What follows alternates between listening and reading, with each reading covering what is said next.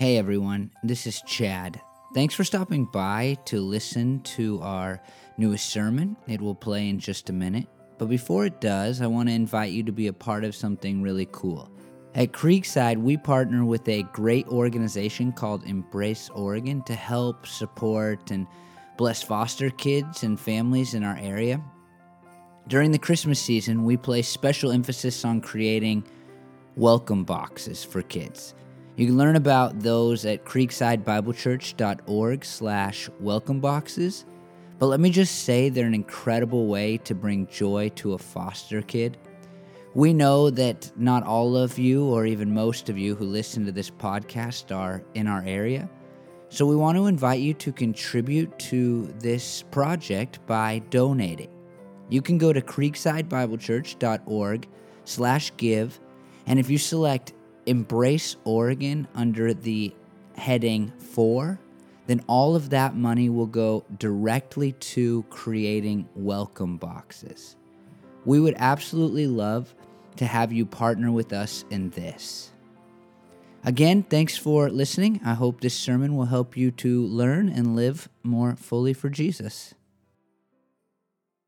This is what happens every July. I and go June going into July.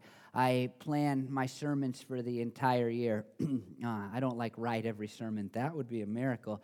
Uh, excuse me. But I I plan uh, the sermon series, and, and we have kind of a rough outline. And I pick the passages of Scripture that I'll teach on for the year, and, and, and we try to get that out to you in the annual booklet so that you kind of know what's coming and uh, you can follow along, and even if you so choose, be reading ahead, as if you will. Uh, and it always goes like this it's like I have a couple of big ideas that I want to get to, and I'm motoring right along. We need to cover this in, in August and September. We begin kind of a new series in September. And October into Thanksgiving, it'll probably flip, and I have some ideas there about what we can connect to.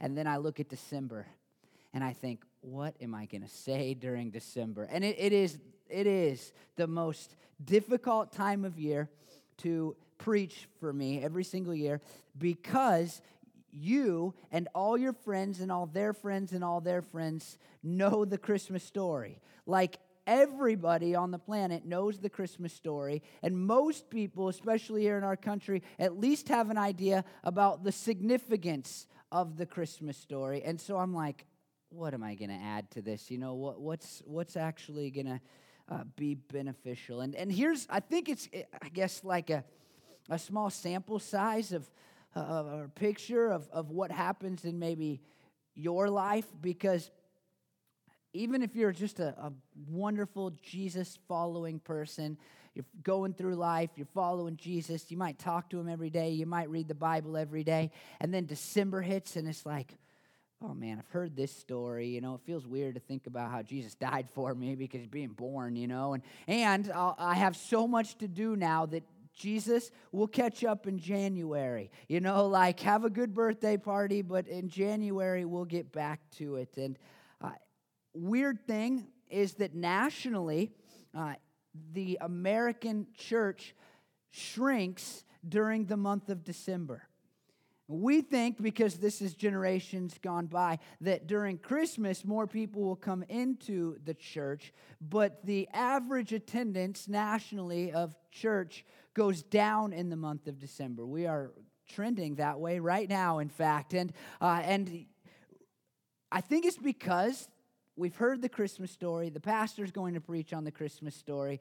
I have a whole bunch of other things to do. And we'll get back together, me and Jesus, and hang out when January rolls around and family goes away and I don't have a million things to do. And I, I do think it's like a light and that's kind of the, the driving metaphor of the series. But you can see this light, it's, it's fairly bright light. Uh, but if we, if we were to turn on every light in here, and we were to add a couple spotlights on me and, and put this up here, then it would be harder to see, right? And I believe that Christmas is kind of like that when it comes to Jesus. We believe what Hannah read earlier that Jesus is uh, the light of the world. But then all the other lights metaphorically uh, of Christmas and actually at Christmas, they all come on. And all of a sudden, Jesus doesn't shine so bright if we like Jesus at all. And I think that, that and I like all the traditions, but I think that what's happened in, in the Christmas season is that we have put so many traditions into place and we feel the need to do so many things that we forget about, we neglect the real light of Christmas Jesus. Jesus. And here's kind of putting this all together what I think is the good news. I think that I'm going to preach a Christmas series that is different. And for me, it's exciting because uh, I don't think I've ever done it before. So there's good news. And I've been at this quite a while now. And, and I think that if you will pay attention to the things that we see in this passage, in these passages, that Jesus will shine brighter than everything else going on. That's kind of the goal for the rest of the month is, is just to allow Jesus to shine so brightly through these passages that we'll look at that he becomes the one that illuminates your Christmas once again. Now, I just want to say that if you've been around, I think this is great timing because we've come out of two sermon series that, uh, that maybe have made you feel bad. Uh, we, we talked about family, and, and you, if you have a difficult family, you, you left that going, well, my family's still messed up. And I promised that in the first sermon, if you remember, that your family would not be fixed by my preaching. But, but you're like, my family's still messed up, and, and I'm working hard, but it, I don't see the fruit of that. And then we talked about government, and you just might be frustrated there, and it seems like the election is still going on, and it's tiring, and you're trying hard, but everybody's making you mad. And now, what's so cool, I think, just in, in God's timing, is that now we're just going to turn our attention to Jesus. And even if you don't feel like the, the lights of Christmas have come on, you actually feel like, man, this is kind of a dark time of year for me. This, this feels dark and gloomy, and, and a lot of people get more depressed during the holidays. E- even if that's true for you, then I think this series is just going to be great because we're just going to look at the light that is Jesus. In fact, we're going to look at that metaphor of Jesus being the light. And we're going to focus on these passages uh, that a guy named John wrote for us in, in, the book of John, a gospel that he wrote. And then in the book of Revelation on Christmas, uh, he also wrote that. And, and he uses this metaphor of light. And we read it earlier to you. I am the light of the world, declares Jesus, but, but we don't often associate much meaning with that. So, yeah, Jesus is the light of the world. That seems good, right? Uh, darkness is not as good as light. I've been scared of the dark when I was a kid, and then light came. But what we're going to see is the way that John connects Jesus to light is life changing if you'll allow it to be. I mean, I really believe it's life changing. And I think over the next four weeks, as we do a Christmas sermon series, that, that this can be life changing because John will show us that when Jesus came into the world, the light came into the world. And that is a big deal on, on some very profound, important levels. We're going to begin the first two weeks in John 1 1 through 13, and we'll look at most of those verses. Today, John 1 1 through 5. And, and what you need to know, this is just so important. It's just so fascinating to me. It's something I hadn't thought of before. But for John, he writes like this kind of poetic, beautiful opening to his book. And he doesn't tell the Christmas story per se, but he lays out the importance of the Christmas story. And what's so fascinating, what I had never thought about before I, I was studying for this sermon series, is that the book, the entire book of John, which tells the story of Jesus and all that Jesus had done and, and how Jesus died for us and all the things that Jesus does miraculously and all of that stuff, John wants you to read it in light of what he says in these first 13 verses, specifically the first five verses. And, and, what I've done my whole life, and I've read the book of John a lot, is, is I've, I've kind of read the, the first chapter of John and, and then I read the rest, and I don't make the connection. But what John says about the importance of Christmas when Jesus became a man. And the very beginning of this book drives everything else for the reader of that book. And you'll see what I mean as, as we kind of uh, jump in this, into this. But let's look at John 1 1. In the beginning was the Word.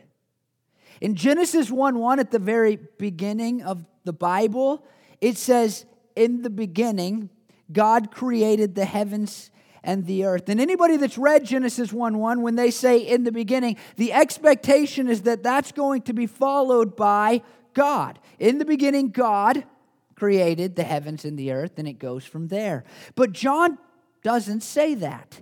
He says this other type of weird thing. He says, In the beginning was the Word. In the beginning was the Word. Now, I'm I don't know if this is going to go on too long, what I'm about to do here, but uh, bear with me because I think it's so valuable and so interesting. You might not be interested, but hopefully you'll see the value anyway.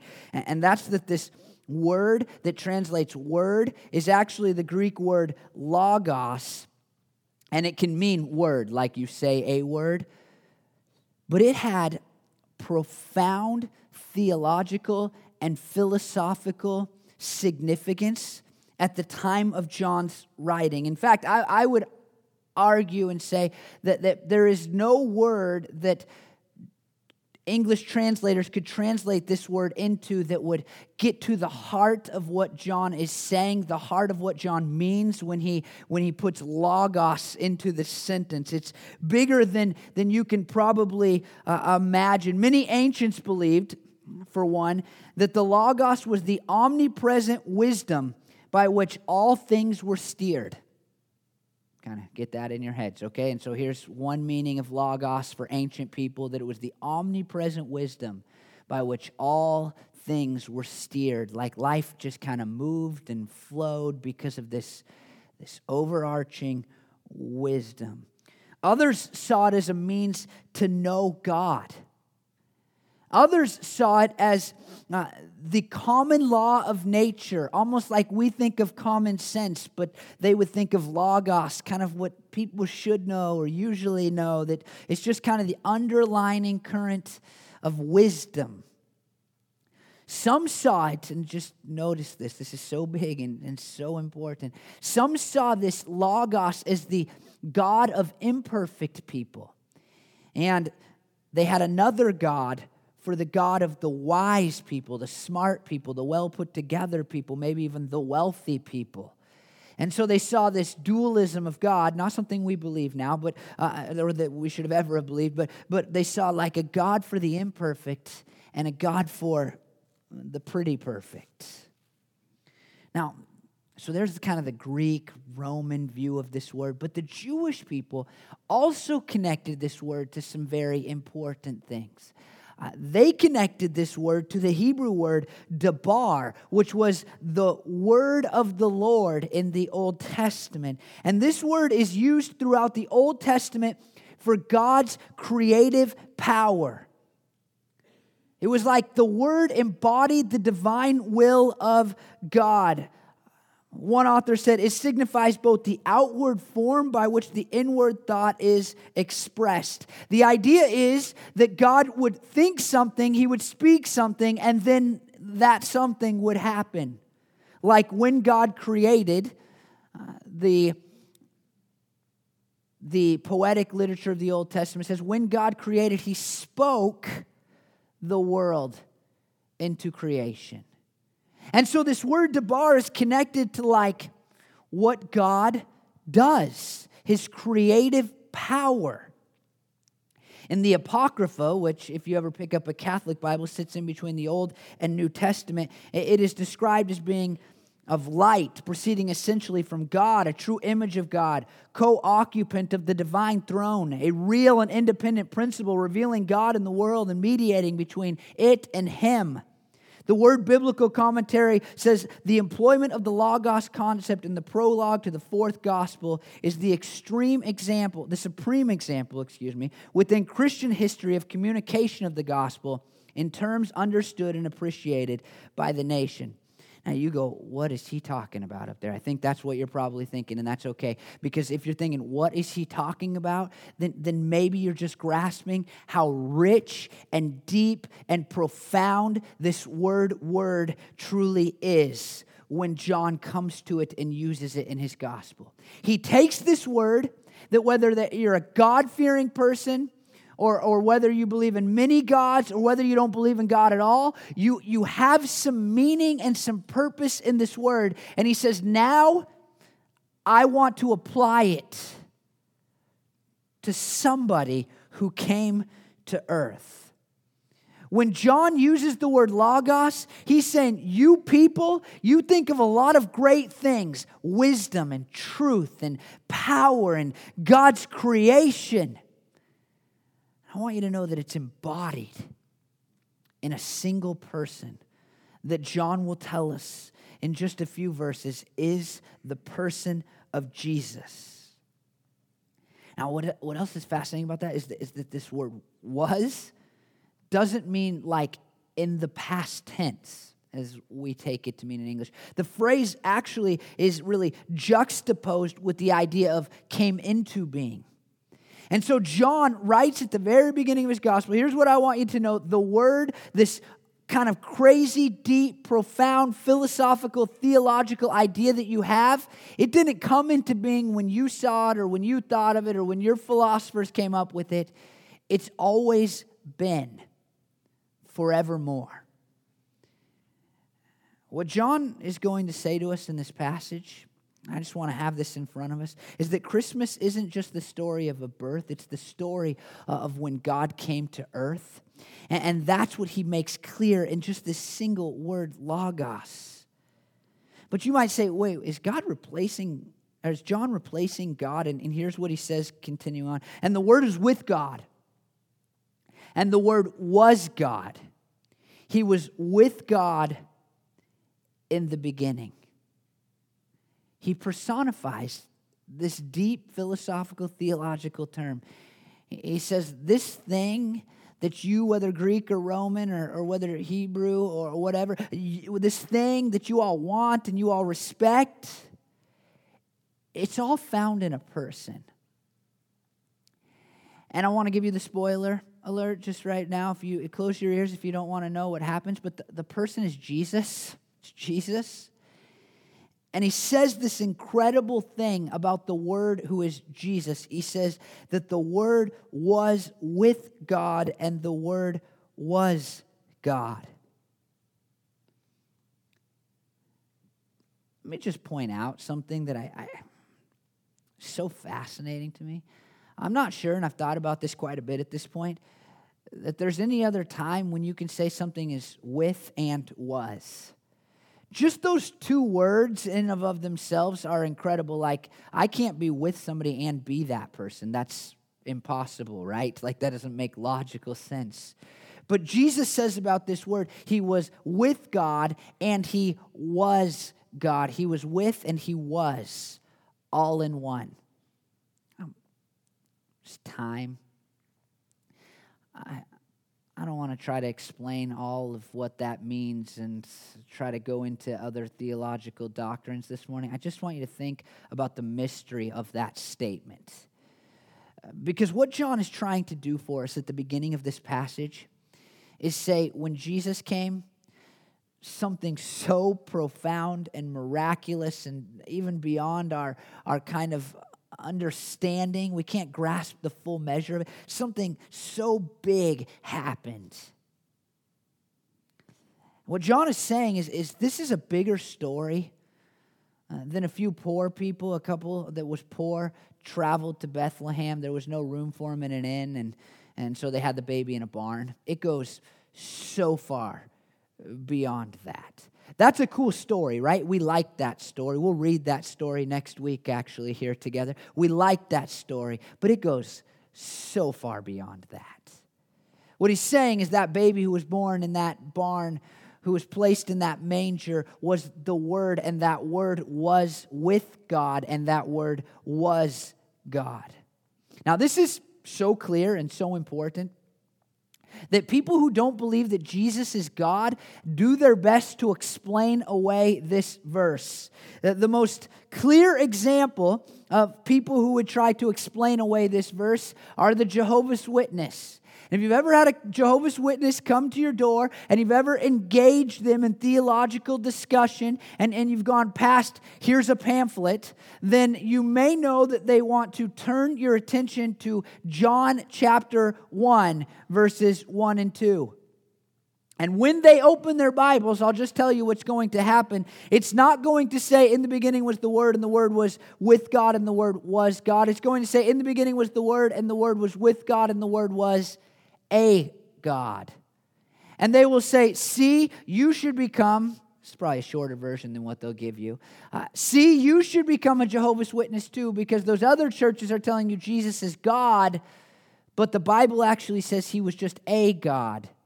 He was, in their view, somewhat of a lesser God. We had God the Father, and then Jesus was kind of God ish, if you will. But here's the problem with what Jehovah's Witnesses have done. They've created that translation of their Bible in order to support a point, in order to support an idea that they already had in their heads. Because if you read anybody who's intelligent when it comes to the Greek language, biblical Greek literature, then they will all tell you that there's no way there's an A in that sentence. It just doesn't happen. I don't want to get into the details of why Jehovah's Witnesses will try to argue with you, uh, but just tell them to go read a Greek scholar on the issue. And it is clear in the Bible that John is telling us that this word was God.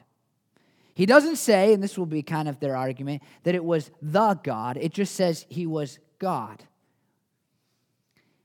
And what we need to know, what John is saying to us, is that when Jesus came, God came. Christmas isn't just the story of a birth, it's the story of when God came to earth. I want to read you John 8, 57 through 59.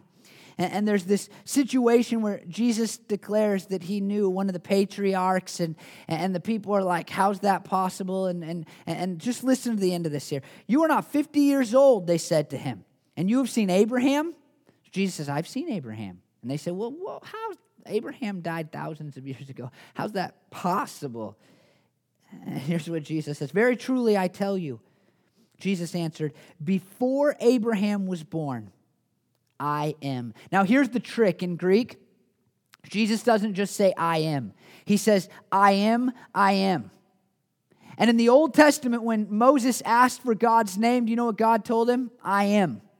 And so it's very clear here in Greek that Jesus is saying, I'm God. I am, I am. He even used the personal pronoun. Now, many in modern circles that are heretical, that don't believe the truths of Scripture, that don't believe that which is in line with what Christianity has been about for thousands of years, uh, they will say, well, that's not really what Jesus meant. But the first people who heard Jesus say, I'm God, they knew exactly what he said. And here's their response. At this, they picked up stones to stone him. But Jesus himself hid, slipping away from the temple grounds. They knew exactly what Jesus was saying. Jesus was saying, I'm God.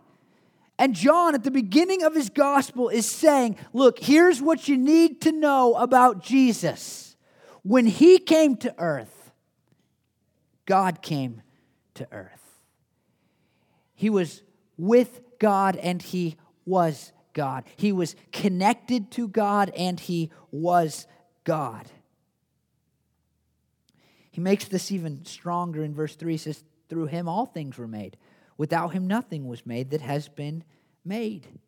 The creative activity of the Logos is the activity of God through him, says the word biblical commentary. Listen to Colossians 1 15 through 17. The Son is the image of the invisible God the firstborn over all creation. For in him all things were created, things in heaven and on earth, visible and invisible, whether thrones or powers or rulers or authorities. All things have been created through him and for him.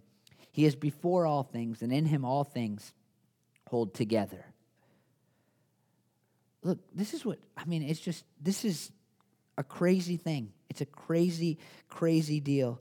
But what John is saying is that when you read this story, about a, a, baby being born in Bethlehem and laying, being laid in a manger. And when you look at your nativity sets that you put out, when you think about the story of Christmas, you can't just think about the story of a birth. You have to think that this is about God coming to earth. Now let's freeze. Ready? Freeze. God came to earth. Now, even if you never stopped to think about what does God mean? What is that? I mean, who is God? What is God? What can God do? What makes God God? Even if you've never pondered any of those questions, you still have an idea of the greatness, of the magnificence, of the incredibleness of God. When we say the term, we mean something so far beyond us that we can't even quite comprehend his perfections and his nature and his works and all of those things, right? You, you get that. And John says, I'm going to tell you a story. But when you read the story, what I want you to know is that the day that he came to earth was the day that God came. This is a big deal. This is more important than your presents or your turkey or your Christmas lights. The very idea of God coming to this planet and, and in fact being born as a baby is stunning. And sometimes we rip right through the Christmas story, right through the Christmas season, even, without ever going, wait a minute. God came to earth. That's weird. That's amazing. That's incredible. I will say that this is, in fact, what should separate those who are Christians from those who are not Christians. If you're not a Christian, then you probably, just because of statistics, I can just guess this about you, you probably think pretty good things about Jesus. He was a nice guy. He produced social change. He was responsible for a lot of good things. He loved people. He taught other people how to love, all of those things. But you probably don't believe he's God. And if we're Christians, we do, but sometimes we don't act like it. We, we treat Jesus like this kind of superhero in a story that can be respected or worshiped or thought about when we want to. But John is like, I'm going to tell you a story, and it begins with God coming to earth. It begins with God coming to earth. As you go through Christmas, just think that. The story of Christmas isn't just the story of a birth, it is the story of God coming to earth. That's incredible. And then John tells us why right at the beginning. In him was life, and that life was the light of all mankind. The light shines in the darkness, and the darkness has not overcome it. Both of these terms are so theologically rich and important and significant in John that, that we would have to spend week after week talking about it to hash them out.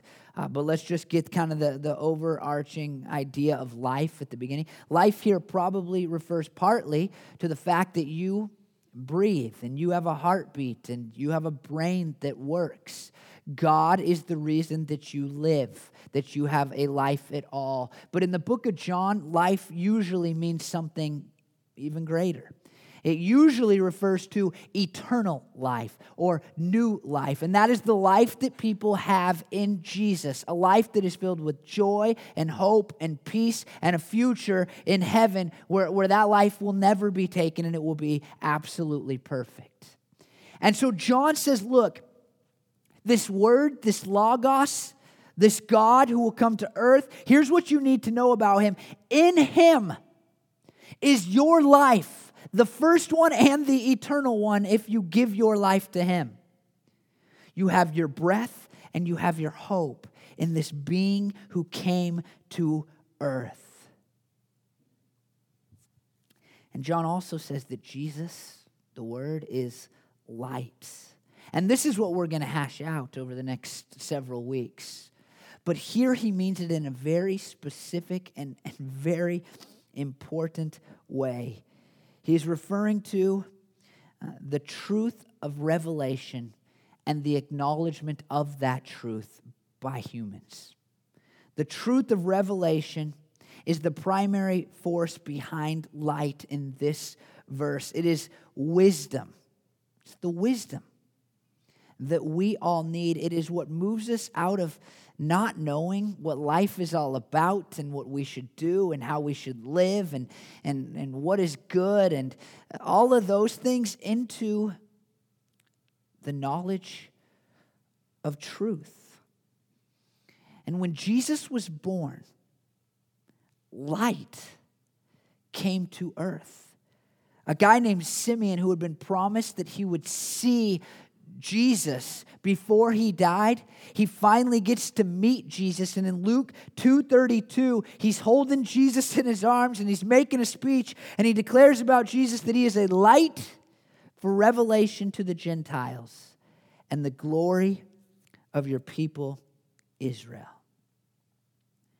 I want you to hear this so clearly that our world was in darkness before Jesus came and provided truth and light, direction, wisdom, revelation of what God was about and what God wanted for us.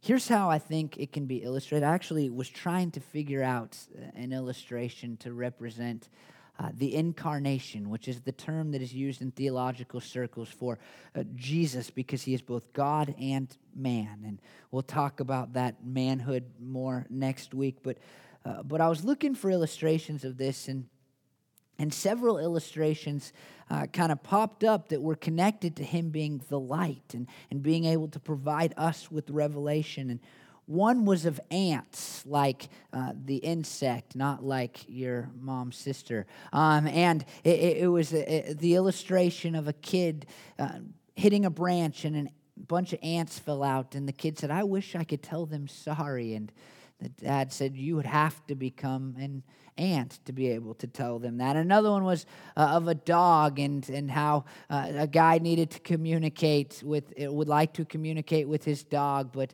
but he couldn't because, you know, you can only communicate so much with his dog. But to really be able to express his love and devotion to a dog, he would need to. Uh, become a dog. Uh, but the one that connected the most is, is uh, not any less weird, but it connected more, and that is of geese. And I think this one connected because uh, just I grew up in Kaiser, and Kaiser is, for whatever reason, like directly on the line where the geese fly north and south. Like if you live in Kaiser, if you grew up in Kaiser, then just millions of geese at a couple of times a year going north or south, depending on if it's getting hotter or colder. And these geese land and stay for long periods of time on the local golf course. They're just there. And you just they're just right in front of you and you, you're about to hit a golf ball and you hit a golf ball pretty fast and the goose is just just walking across and, you yell and, and, it's like i i it doesn't care that you yell, you know? I mean, it lives on a golf course. What are you going to do to it? It's not at a, on, going to get hunted. You're not going to, like, goose, you know? Like, can you move? Can you hurry up? I'm trying to play golf. I'm having a good round. And, and they're just there. And they're laying there and they're laying with their kids and they're hanging out. And, and you just want to be like, this, this golf ball's hard. It will kill you. Have you ever seen the size of your neck? They're like this big. You know, I mean, eh, you need to go away. They don't have that in them. And the best you can do is run at them and they'll they'll squawk at you. It's not really a quack when it's a goose. And, and then they'll kind of take five steps and, and move on.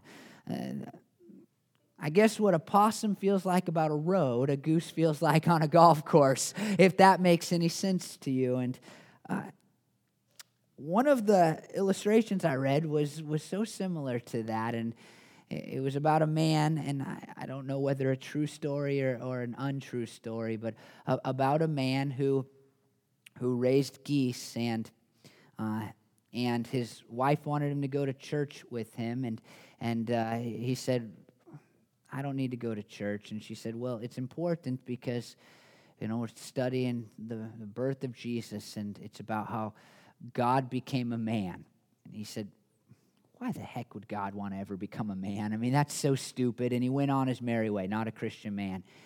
And uh, that night, a bunch of geese uh, landed on his property, and a storm came in, and the geese couldn't fly out, and they were freaking out. And in the midst of this thing, he's trying to help these geese because he has a soft spot for geese for whatever reason. He raises geese. I don't know why. I didn't explain whether he was uh, raising them for food or whatever, but, but he, he, he's like, I'm going to help these geese. I'm going to help these wild geese. And in the midst of it, he thought, as he tried a million ways to, to move them into his barn, he thought, if I could just be a goose, I would be able to communicate with them. And so he opens up the barn door and he tries to, uh, he finally gets them in with the help of his own geese, and, and somehow they make the connection. He gets the geese in the barn. But after it's all over, he just thinks to himself, the very thing that I said about God being stupid was what I needed in this moment, and this profound thought hit him. God had to become a man in order to communicate with us. And right here in John, John says, Here's what you need to know about Jesus before you read his life story that I'm going to present to you. Here's what you need to know.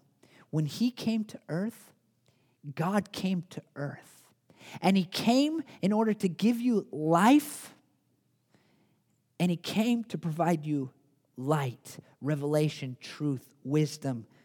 He came to give you direction in your life. And what I find so cool is that he says that the darkness cannot overcome that light. And it's actually uh, it's so interesting of a word because uh, many people believe that that word is is a double entendre because it can have two meanings in greek. And john seems to use both of those meanings. The word that on in our verse says not overcome it. The word can mean overcome but can also mean understood. And and jesus when he came to earth i mean we know how dark the world can be. As i said earlier we just studied family and we studied government. and we studied what the Bible says about that. And all you have to do is look at your family or look at government, and you go, oh yeah, the world can be a dark place. But even more, you can just look inside of yourself and all of the evil thoughts and all of the bad that you have ever done. And you know, like I'm I can be such a, a dark person. And Jesus comes and John says, the darkness doesn't always understand the light, nor can the darkness overcome it. Now, here's what you need to remember John writes this book after Jesus rises from the dead. And John knows how this story is going to end. He knows that the darkness of the world, the evil that exists in the world, all of the bad, it's going to try to fight against that which is Jesus. The darkness is going to try to, to cover up, to overshadow, to put out the light of the Word, the light of God come to earth in the person of Jesus. He knows that. He knows that the darkness will fight so hard to overcome that light that it will literally kill Jesus. But he also knows that Jesus is going to get out of a grave. And so he says, when you read the story of Christmas, know that it is the story of God coming to earth, and know this in him was life and light, and there is no way that the darkness is going to win because I've seen the end of the story. I've seen the end. And here's the reality in Jesus, you can have eternal life. And in that life, you will find the source of light. You will find real truth. You will find true wisdom. This isn't just a source of intellectual truth, it's the source of deep spiritual truth. It is the truth uh, that says, even if you don't feel it, you have value and worth. It's the truth that declares somebody loves you, even if you don't feel it. It's the truth that says you can live a better life. You don't have to be driven by your addictions or your past anymore. It's the truth that says all of those regrets that you have, there is forgiveness for them, even if you don't feel like it. It's the truth that declares there is something more. It's the truth that declares there is hope for what happens after this life. And what John knows, and what I know, and what I think you know, is that the darkness always tries to overshadow that truth. You don't matter. You're not important. Nobody can possibly love you. There is no forgiveness for that sin because it's too bad and you hurt too many people. There's no hope for the future. This is all there is to life. You will never get any better. You will always be the person that you have been. Afterlife, what a joke. Why don't you study science? And John says that when Jesus came, the light shone bright. And he will show us in his word if we accept Jesus as our Savior, then we have life that can never be taken from us. And in that life is light that declares truth to us. And it cannot be overcome by the darkness of the world.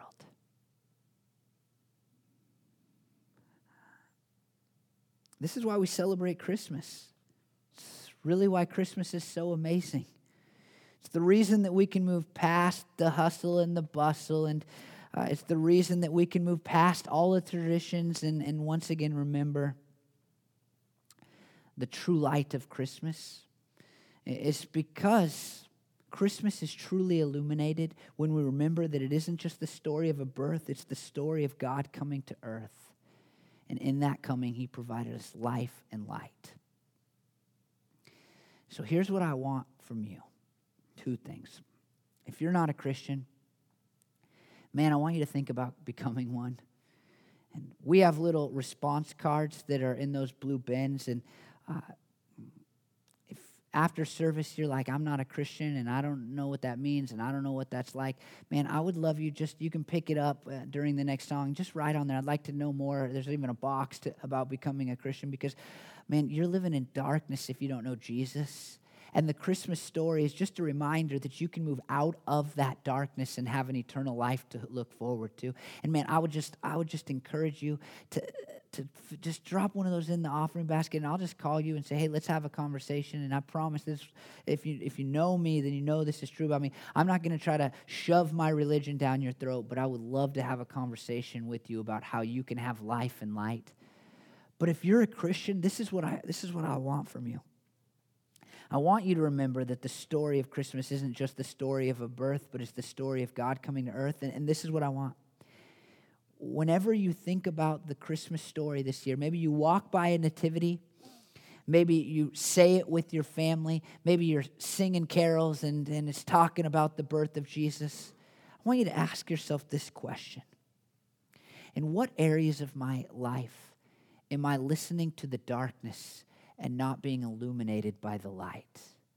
Are there areas where I'm allowing for untruth to override truth? Are there areas where I go, well, I'm not really forgiven for that? Are there areas where I'm like, I'm really not loved? Are there areas where it's like, well, I'll just commit that sin and God won't care? Are there areas where it's like, I don't have any hope or any joy or I'm just depressed because of the Christmas season? Are those areas in existence? And if they are, say, Jesus, Jesus, shine brighter in this area because I know that you came in order that I might have life and light. Will you pray with me? Lord, man, you came so that we could have life and light, and, and so often we act like we don't. And man, Lord, this breaks my heart. But I know so many people. Have such good friends, people that I love and care about that are rejecting your life and light. And I can see so clearly, Lord, how they live in darkness. And Lord, I just pray that, that you would overshadow that darkness in their life. And for those of us who are Christians, Lord, so often we focus on the dark and, and I pray we wouldn't, Lord. I pray, God, that you would shine brighter that, that you and your light, God, would, would illuminate every part of our lives, uh, teaching us truth, uh, helping us to remember truth, God. Just reminding us of all that you have said uh, about us and to us in your word. Jesus, we love you. We thank you for coming. What an incredible deal that you would come to earth. I just, it's hard for me to wrap my mind around, but God, that you would come to earth is, is mind blowing. And I pray that we would remember that, God, Christmas is about that. I pray these things in your name. Amen.